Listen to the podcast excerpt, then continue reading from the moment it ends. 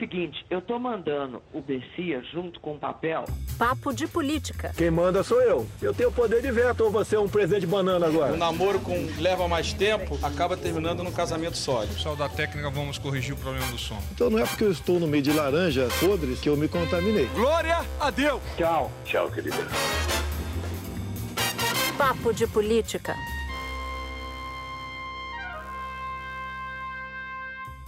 O Papo de Política começa agora e aqui comigo, Júlia Doelib e uma convidada muito especial, não tinha ninguém melhor para estar aqui com a gente nesse papo hoje, Miriam Leitão.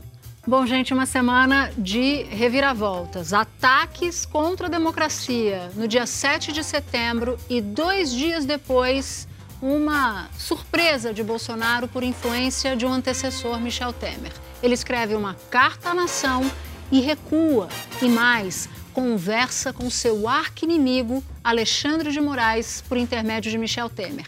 Aqui nesse papo a gente vai contar todos os passos e os momentos que antecederam o 7 de setembro, o que aconteceu entre a fala de Bolsonaro em Brasília e depois o aumento do tom em São Paulo e também os detalhes dessa reunião entre Bolsonaro, Michel Temer e auxiliares. Então, arruma o fone, aumenta o volume, porque o nosso papo está começando. E eu preciso fazer aqui uma delação, uma revelação. A gente estava gravando o papo de política quando chegou a carta à nação de Bolsonaro. Caiu tudo, gente. Caiu tudo. Parou, demos um freio de arrumação. Miriam saiu apurando para um lado, Júlia saiu apurando para o outro. Eu fiquei aqui no telefone para a gente tentar entender o que tinha acontecido. Então eu vou começar pelo final dessa história, que foi a carta de Bolsonaro. O que, que aconteceu? Na véspera, portanto, na quarta-feira à noite, Bolsonaro está super preocupado. O movimento dos caminhoneiros estava começando a sair do controle, uma reação escalada de pedido de impeachment. Bolsonaro começou a perceber que estava num grau que ele não imaginava de isolamento. E aí ele começou a disparar algumas ligações. Se reuniu com Arthur Lira, presidente da Câmara, ouviu outros aliados, mas fez uma ligação que foi uma ligação fundamental. Telefonou para Michel Temer. Quando ele liga para Michel Temer, ele diz: Qual é a sua avaliação de momento? Ao que Michel Temer responde: A situação é muito séria e o senhor precisa agir, precisa fazer um gesto e um gesto contundente. E aí, Miriam, Júlia, veio a história da carta. Daqui a pouco a gente conta um pouco mais de como foi esse processo. Mas já na noite de quarta-feira, Temer começou a fazer, junto com o marqueteiro dele, Elcinho Moco, os pontos dessa carta, rascunhar um roteiro. Pela manhã, antes de Temer mandar para Bolsonaro as suas sugestões de carta à nação, Bolsonaro telefona: estou mandando um avião para te buscar. E vai buscar Michel Temer, Elcinho Moco, que vão almoçar com Bolsonaro, e aí, a partir daí, veio a tal da carta, Bolsonaro mudou algumas coisas. Miriam Leitão, o que, que esta carta significa daqui para frente? Ela é uma nova forma ou um novo momento duradouro ou é o estilo velho e bom estilo Bolsonaro de morde a sopra? Gente, era tão previsível isso. Ele sempre faz assim. A gente tem esse mesmo presidente há mais de dois anos e meio. Ele primeiro ele ataca e vai muito além do que é possível é, tolerar. Aí quando ele percebe que ele avança, ele recua. Dessa vez ele avançou muito. Ele foi muito além de qualquer limite, porque ele foi o presidente do, do Supremo Tribunal Federal lembrou que ele cometeu crime de responsabilidade.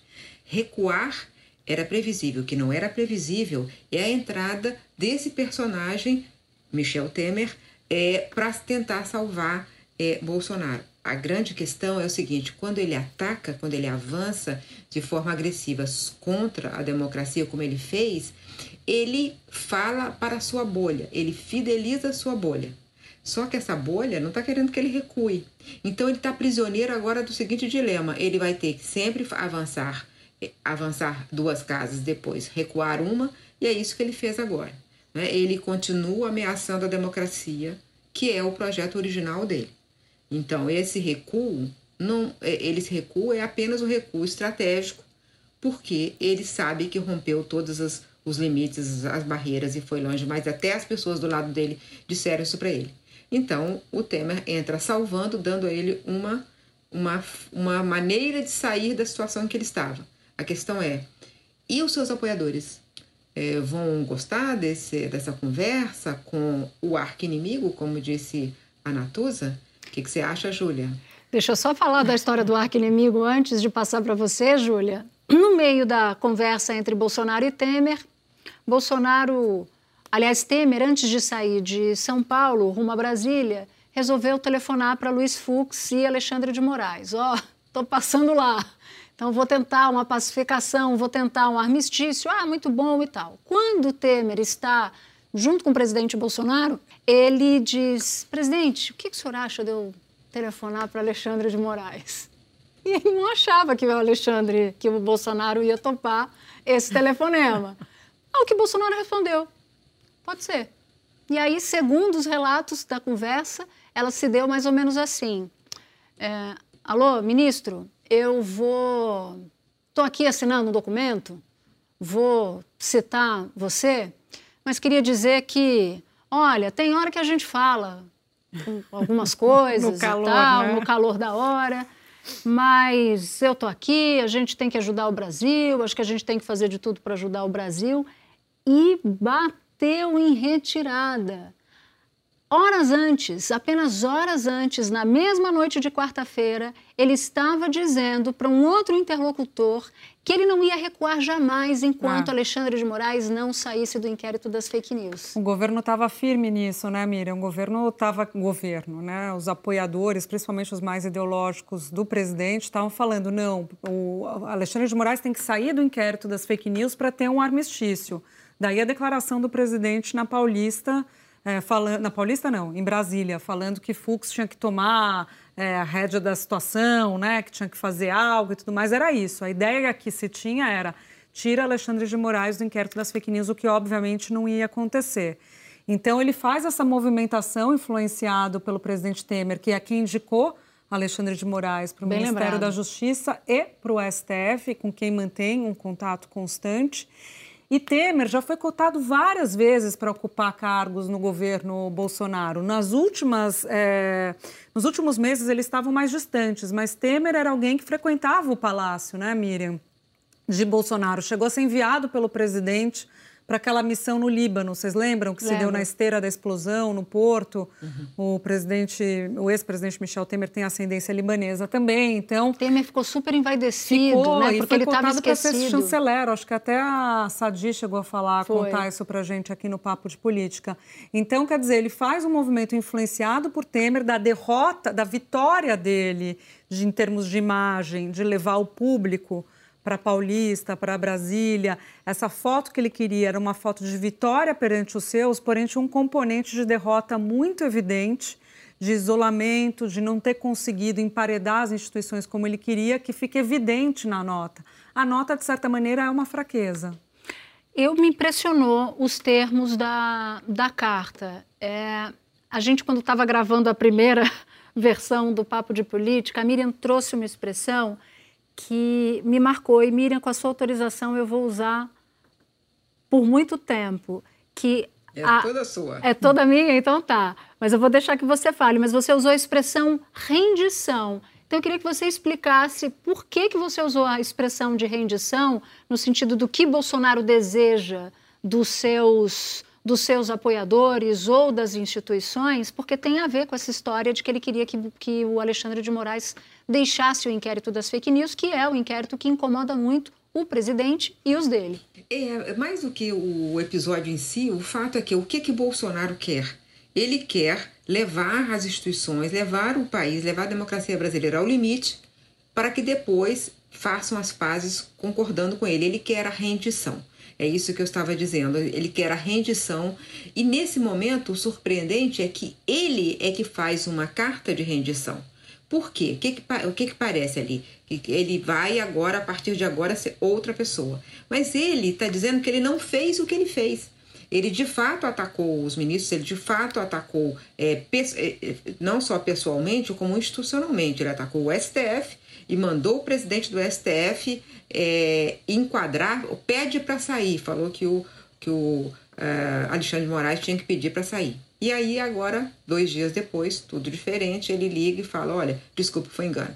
Isso é a estratégia do Bolsonaro, é porque realmente ele foi muito além. E o que a gente percebia assim, no, dia, no dia 7, né, durante aquele aquelas horas seguintes eh, da manifestação, todos nós fizemos, todas, sei que nós três fizemos a mesma coisa, de ir procurar falar com pessoas mais próximas do presidente ou políticos que apoiam ou podem apoiar, podem estar na, na, na base de apoio ou não, e todos eles foram unânimes em criticar eh, o presidente, o tom e o que ele disse. Então, acho que eh, ele recua agora porque ele foi informado por todos os lados, inclusive pelos militares. Né?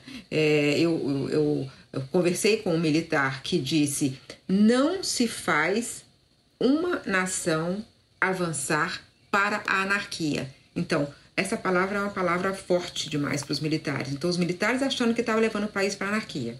Né? Então, ele podia perder esse apoio. E, além disso, políticos de centro dizendo que ele exagerou, ele viu que ele estava ficando sozinho. A minha tese desde o começo é que ele mostrou força de levar a população, mas ao mesmo tempo ele se isolou é, politicamente. E isso é que explica esse ato da quinta-feira, em que ele recua completamente as tropas né? e faz uma carta. É, que não parece jamais escrita por ele. Ele não usa essas expressões. não foi, ele não usa essas. Isso não é o linguajar não, da pessoa. Não é. Faltou é a... a mesóclise, né? Fal... O, o, presidente Faltou. Michel Temer não usa. Só é... faltou a mesóclise. escrevê-la-ei, escrevê-la-ei, né? Foi. Mas a minha fonte que me contou disse assim: ele mudou umas coisas de pronome, então. Deve tinha, ter sido a mesóclise. Tinha, pode ter sido a mesóclise. Um ponto importante: Alexandre de Moraes, quando foram perguntar para ele, interlocutores dele, e aí, mas você conversou com o Bolsonaro? Ele não respondeu, não respondeu, não deu muito detalhes disso, não.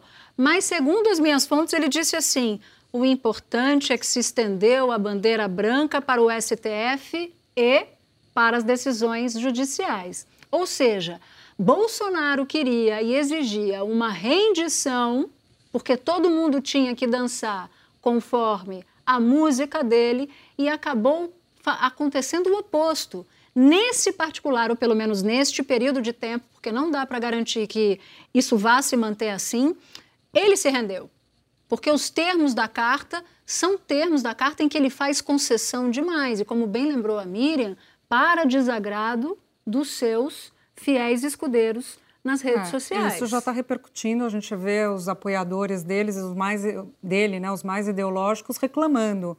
Falando, inclusive, que foi um dia que ele se encontrou, teve um encontro né, internacional com a China, com o presidente chinês, e, e, falou das relações entre os países. Quer dizer, um dia em que ele, ele teve um comportamento. Eles estão enxergando como rendição, então, né? Como rendição, sem dúvida nenhuma. Quer dizer, um comportamento pragmático, na verdade, é visto como algo ruim para sua base. Mas, de fato, o que aconteceu no, nas manifestações, Miriam Natuza, queria ver a opinião de vocês, foi uma vitória de pirro ali, porque, de fato, ele levou bastante gente.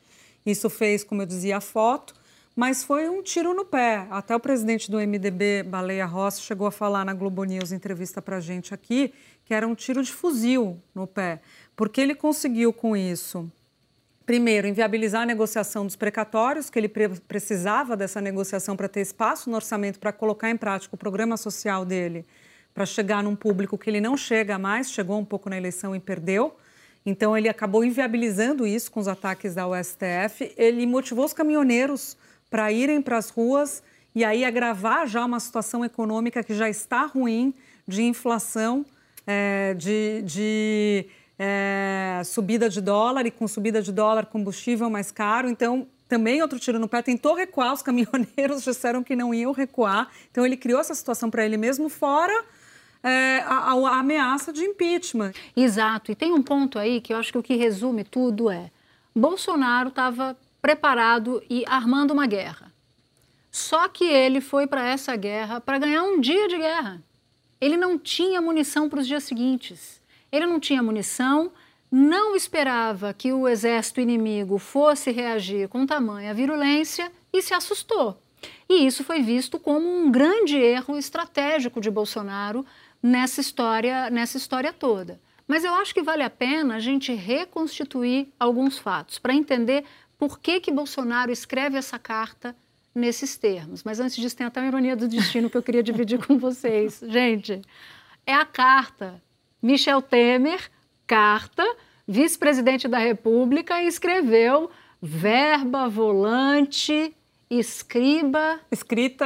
Escriba é... manente, manente, alguma latim, coisa assim. Gente. É em latim. Ah, eu não sei, você é ousada de arriscar. Eu Vocês têm que, que me dar um... No máximo para Miriam. Vocês têm que dar um desconto aqui no meu latim, perdoe meu latim. Mas a tradução, que é o que importa, da carta que ele escreveu para Dilma Rousseff, porque se sentia absolutamente isolado e desprestigiado, era palavras faladas voam longe, palavras escritas permanecem. Então, só com uma carta escrita batendo em retirada seria possível tentar conter uma crise criada pelo próprio Bolsonaro. Mas aí eu quero voltar para dia, os dias que antecederam o 7 de setembro.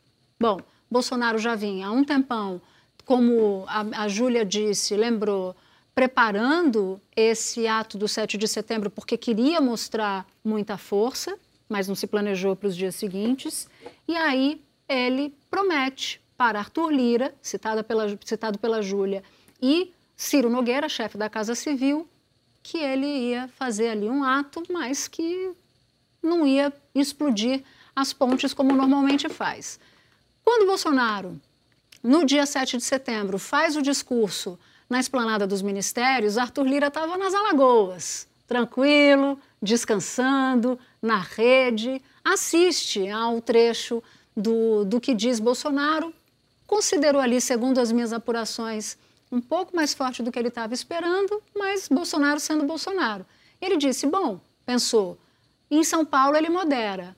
Quando Bolsonaro chega em São Paulo, que sobrevoa de helicóptero a Avenida Paulista e vê aquela multidão na Avenida Paulista, ele se empolga. Ao subir no carro de som, ele se empolga mais ainda. E aí ele se destempera completamente e é quando ele atravessa muito, ultrapassa muito o sinal. Ao notar essa avançada de sinal, Arthur Lira, na minha leitura romantizada da coisa, quase cai da rede e aí o caos estava instalado. É importante a gente entender, lembrar da semana inteira, que essa semana foi tão intensa a gente pode se perder no meio do caminho, né? É, o que aconteceu foi que alguns emissários, como Arthur Lira e Ciro Nogueira, foram ao, ao Supremo dizer que não seria assim tão grave e que o, o presidente Bolsonaro seria forte em Brasília e em São Paulo não. Então, em São Paulo seria mais light. Foi essa informação que Arthur Lira contou para diversos interlocutores, que ele faria isso, porque foi essa promessa que o presidente Bolsonaro fez a eles. É, quando, quer dizer, quando o Arthur Lira compra essa versão, é, é o presidente dizendo uma coisa que ele não vai entregar mesmo, não ia entregar. A lógica da política é que você de um de, indo para o público que te aplaude, que diz que você é um mito, é, que vai ficando é, é, exatamente é, aumentando o tom e não diminuindo, né? Então isso era previsível. E, e, além do mais, é isso que ele queria. Ele trabalhou, ele trabalhou meses para o conflito, uhum. o conflito de 7 de setembro. Ele trabalhou meses para esse, com esse objetivo. Ele queria provocar uma grande crise em 7 de setembro. Né? E, e talvez nesse aspecto tenha ficado menos do que ele queria. Ele queria mais conflito, mais confusão. É, agora é interessante isso que a Miriam coloca, né, de como ele trabalhou para isso, para esse 7 de setembro, né? Teve toda uma estratégia, teve muito dinheiro, né? É, colocado e um tiro no pé ao mesmo tempo, né? Por um lado, ele teve a foto que ele tanto queria, mas arranjou uma quantidade de problema, a começar pelos caminhoneiros, meu Deus do céu.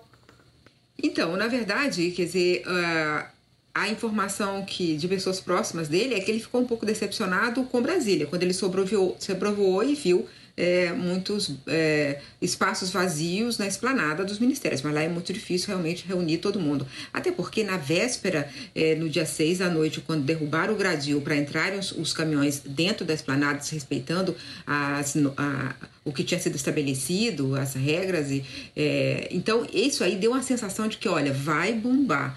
E não é, vamos lembrar que não é o povo de Brasília só, né? Hum. Veio gente do, do Brasil inteiro, levados por eles, caravanas do interior do Brasil, caravanas de outros estados, é, com um financiamento muito forte que ainda está para ser esclarecido. Quem financiou toda essa mobilização, né? Quem financiou todo todo esse deslocamento de gente. Eu falei com uma fonte da Polícia Federal que está contando um pouco dessa organização na esplanada. E eles falaram que, que, de fato, eles identificaram tinha muita gente que foi por conta própria, muita gente com dinheiro, me destacaram isso, né? Os, os hotéis em volta, da, tanto na esplanada quanto aqui na Paulista, lotados, muita gente com carro, carros com valor alto tal. Então tinha uma, uma um perfil socioeconômico alto mas também tinha gente que estava ali porque foi, recebeu também uma, como se estivesse indo também, é, porque recebeu um dinheiro, ou porque recebeu a passagem, ou que foi nas caravanas. Uhum. E aí eles disseram que, bom, depois que acabou a manifestação, ficou um grupo de pessoas lá e, e esse policial estava contando que desse grupo é que se fez o acampamento. Já, na verdade, esse grupo já era do dia 6, já era a turma que rompeu o cordão, o isolamento, e montou o acampamento ali próximo ao Congresso e próximo ao STF, ameaçando de invadir o tempo todo, a ponto deles terem que colocar aqueles blocos de concreto para evitar, porque estavam com passagem. caminhão, eles falaram, as pessoas estavam com caminhão. Então o, a polícia do DF teve que começar a negociar com eles, porque com um caminhão, o caminhão funciona como uma arma, né? A gente já viu, inclusive, eventos fora do Brasil com uso de caminhão. E aí eles identificaram que essas pessoas é, são pessoas de Santa Catarina, Mato Grosso é, e Rio Grande do Sul, ligadas ao setor agrário. E Miriam, uma informação que eu achei interessante, eles disseram que não eram autônomos, pelo menos esse grupo que eles identificaram, é, que ficou, ficou ali no acampamento, era gente ligado a empresas mesmo, de agronegócio e tudo mais, porque o caminhão, ele falou que são caminhões de frota porque eles têm o baú, eles são caminhão, caminhões granaleiros ou caminhões com uma máquina em cima. Então, isso indica que são de empresas mesmo, que é diferente, eu não sabia, do caminhão que fica com a caçamba, com a lona na caçamba, que é o caminhão do tradicional do autônomo. Interessante então, isso. isso mostra um pouco o que a Miriam estava falando do financiamento. E aí, só para terminar, gente, desculpa, me alonguei aqui. Na negociação para eles saírem da esplanada, um dos pontos ali para não ter um problema ou é, não ter que usar é, bomba de gás lacrimogêneo, esse tipo de situação, era desativar a cozinha, viu, Miriam? Porque eles tinham uma cozinha no acampamento. Então, se desativasse a cozinha, você tirava a estrutura deles e aí era uma saída para dispersar. Para dispersar. Mas é sério isso de ser empresa e não o autônomo. E porque o autônomo, ele vive com dificuldade, né? O diesel subiu muito, o frete caiu, ele está pressionado. Ele hoje o, o, o caminhoneiro autônomo ele está pressionado pelo aumento dos custos e redução da sua receita. Né? Então ele não pode gastar dias ficando parado, indo para Brasília numa viagem que é, não está sendo pago para isso. Então, evidentemente que se teve autônomo, ele foi financiado por alguém. Se ele foi, é, se, se, se foi empresa, a empresa também precisa ser é, é, investigada, porque são empresas que estão não se manifestando como a democracia permite, né? A democracia nos permitiu, isso é uma conquista da democracia, a, a, a liberdade de manifestação, mas essa foi uma, foi uma manifestação feita para é, para tentar ameaçar as instituições. Então, isso tudo tem que estar dentro do, do olhar da polícia é, e da, das investigações, né? É, queria falar um pouco sobre o Lira, sobre Lira também, porque Lira não tem até agora, não tem é, nenhum, não tem o que ganhar para ele do ponto de vista pessoal em abrir o processo de impeachment. O objetivo dele é se reeleger em 2023 e para se reeleger, quanto mais próximo ele estiver do governo e mais dependente o governo dele, melhor, principalmente porque ele tem acesso àquelas emendas é, do orçamento secreto e tudo mais. Então, isso facilita o processo dele, o projeto dele de reeleição. Só que a temperatura mudou. E isso aconteceu por causa do, do 7 de setembro. A temperatura mudou, a pressão em relação a ele aumentou Verdade. e ele está tendo que se, se, se, reposicionar diante desse novo contexto. A oposição teve com Lira e foi perguntar: e aí, o que, que vai acontecer? E o que eles escolheram de Lira é que ele continua dizendo não, agora não, porque o país, tudo mais, mas vou ouvir. E essa seria a novidade, Miriam, essa ponderação.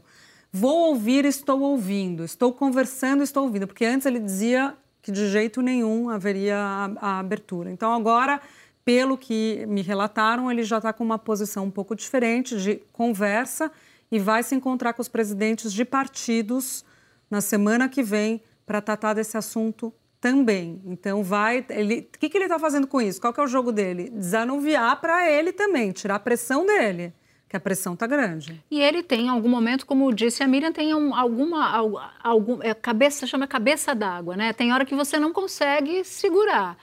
Mas mesmo quando você está ali numa cachoeira e vem uma avalanche de, de água, antes a água fica turva. Tem uns sinais, né? Começa a descer galho e talvez esses sejam os galhos, a água ficando turva. Vamos ver o que, que vai. Acho que o Lira ainda vai trabalhar bastante para segurar Bolsonaro. Bom, antes da tal da carta, eu conversava com um auxiliar do presidente Bolsonaro. Assim como a Miriam foi em algumas fontes, eu fui em fontes que são absolutamente leais a Bolsonaro. E fiquei muito impressionada com o ar derrotista que eles expressavam. Gostam muito, uma dessas fontes gosta muito de Bolsonaro, mas ele diz coisas assim: o presidente Bolsonaro, às vezes a gente não consegue salvar o presidente Bolsonaro de si mesmo, uma das declarações. Outra, ele está amedrontado por vários fantasmas acho que está exaurido, está precisando de uma trégua também. Olha aqui, neste momento ele está precisando de uma trégua também, ele chegou no seu limite. Ele aqui dava já a senha de cansaço, por isso ele cede. Por isso ele pede ajuda para Michel Temer, porque Bolsonaro não deu conta. Ele gritou, ele é como se fosse um jogo de truco. Ele trucou, não tinha carta alta na mão, o adversário pediu seis, ele pediu nove, continuava sem uma carta para ganhar o jogo, e quando o, adversário ameaçou que ia, que ia trucar, ele que ia pedir mais, ele correu. E foi o que aconteceu com essa carta. Mas me chamou a atenção essa visão quase derrotista de a gente se enfiou num buraco e não sabe como sair. Acabou saindo por ajuda do Michel Temer. Miriam, e antes de jogar para você, além desse humor do, do, do Bolsonaro, tem também uma discussão que foi muito forte, foi o custo dessa história do Bolsonaro. Né? Vou chamar de brincadeira, mas sendo irônica, porque ele vai para uma guerra, não tem munição, ele ataca a democracia, mas usa dinheiro público para isso. Pois é, é isso. Ele usou recursos públicos o tempo todo, o dinheiro dos nossos impostos que nós pagamos, eu, você, todos nós, para fazer durante meses a mobilização desse, dessa, dessa passeata, desse, desse evento do 7 de setembro para é, assustar, amedrontar as instituições e as pessoas que não são seguidores dele. Ele usou. É, a cada deslocamento nós é que pagamos, os, toda a sua equipe, toda a sua equipe de segurança, aviões, helicópteros. É, ele usou recursos públicos, o aparato do Estado, o poder da presidência contra a democracia. E aí, quando reagem quando o Supremo reage dessa forma forte como reagiu, isso é graças ao Supremo, ele pega, corre e faz um, uma carta como essa, a qual ele será infiel. Mas nós precisamos ficar claro que nós estamos pagando um, o, o atentado contra a democracia feito pelo presidente Bolsonaro essa semana. É, muita gente falou que ele estava fazendo campanha antecipada, né? Alguns ministros falaram isso, é algo que o TSE vai ter que analisar se houve campanha antecipada e se houve financiamento ilegal à campanha, que é ilegal também ser antecipada, porque não pode ter financiamento de empresa. E aí a gente falava sobre impeachment, que é uma das saídas remédios políticos né, para momentos de crise. Muita gente olhando para a justiça eleitoral também, porque lá tem aquelas ações, as AIGES, sobre a eleição de 2018 que podem eventualmente levar uma cassação da chapa, mas muita gente dizendo que acha pouco provável que isso aconteça, mas tem um inquérito sobre as fake news.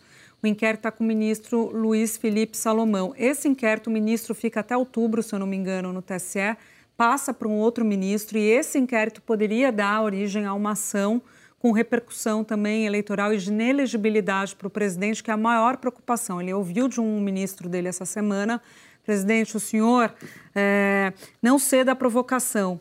O senhor é um produto da democracia, disse o ministro para ele, e vão querer torná-lo inelegível. Então ele está de olho nisso também. Boa, boa informação. Até porque essa, essa história do impeachment com a carta pode ser que dê uma, uma refluída e pode ser que também se suspendam aí esses, esses cenários outros para tentar conter Bolsonaro. Se essa contenção de fato for durar um pouquinho mais no tempo, o que nós achamos aqui bastante difícil, a política, o Centrão ganha, Bolsonaro ganha e o Supremo também ganha um alívio, como disse uma das fontes que conversou com, com Alexandre de Moraes. Bom, chegou o momento da trilha. Eu vou, vou passar aqui para a Júlia do vou deixar a nossa convidada especialíssima cantar depois. Acho vai, bom, vai acho, acho, justo. Bom, a, a minha trilha é as instituições no geral, cantando por presidente Bolsonaro depois do 9 de setembro. Tem uma ironia, tem um humor que é o seguinte: você abusou, tirou, tirou partido de mim, abusou. Gostei, gostei. E você, Miriam? Cara, a mesma coisa. A mesma coisa. Antônio Carlos de Jocafe, você abusou, tirou partido de mim, abusou. É. Não foi combinado, gente. Gente, isso é muito marmelada. Adoro esse transmimento de pensação. Que aconteceu Transmimento de pensação com você, estou honrada. Bom, eu vou de Roberto e vou cantar Esse Cara Sou Eu, Michel Temer, em homenagem, em homenagem ao Michel Temer. O cara que pega você pelo braço, esbarra em quem for que interrompa seus passos, está do seu lado pro que der e vier. O herói esperado por toda mulher. Então, esse cara Tem... sou eu, esse é o temos Michel uma, Temer. Temos uma vencedora, Miriam Leitão. temos que admitir que temos uma vencedora hoje. Bom, gente, com isso, depois temos, de. Temos uma vencedora, temos sim. Depois de, ó, ufa, essa semana, gravar esse papo, a gente termina por aqui. Nós temos um encontro marcado na semana que vem. Obrigada, Miriam. Você é um luxo na nossa vida aqui no Papo. Obrigada, Júlia. E a hora de agradecer a nossa super equipe. Edição executiva Daniela Abreu, edição e produção Cecília Rito, Júlia Zaremba, Germano Martins e Bruno Bate Supervisão: Ana Bernardoni. Chefes de redação: Pedro Godoy e Mariana Timóteo. Gerência: Cadu Veloso. Sonoplastia: Gustavo Caux. E supervisão técnica: Guido Carvalho e Leandro Discassiati. O nosso podcast também é programa de TV na Globo News, toda quinta-feira, às 11h30 da noite. E lembrando que o podcast não é igual ao programa de TV. Pelo contrário, a gente guarda histórias exclusivas aqui e lá. Obrigada por sua companhia até o próximo episódio.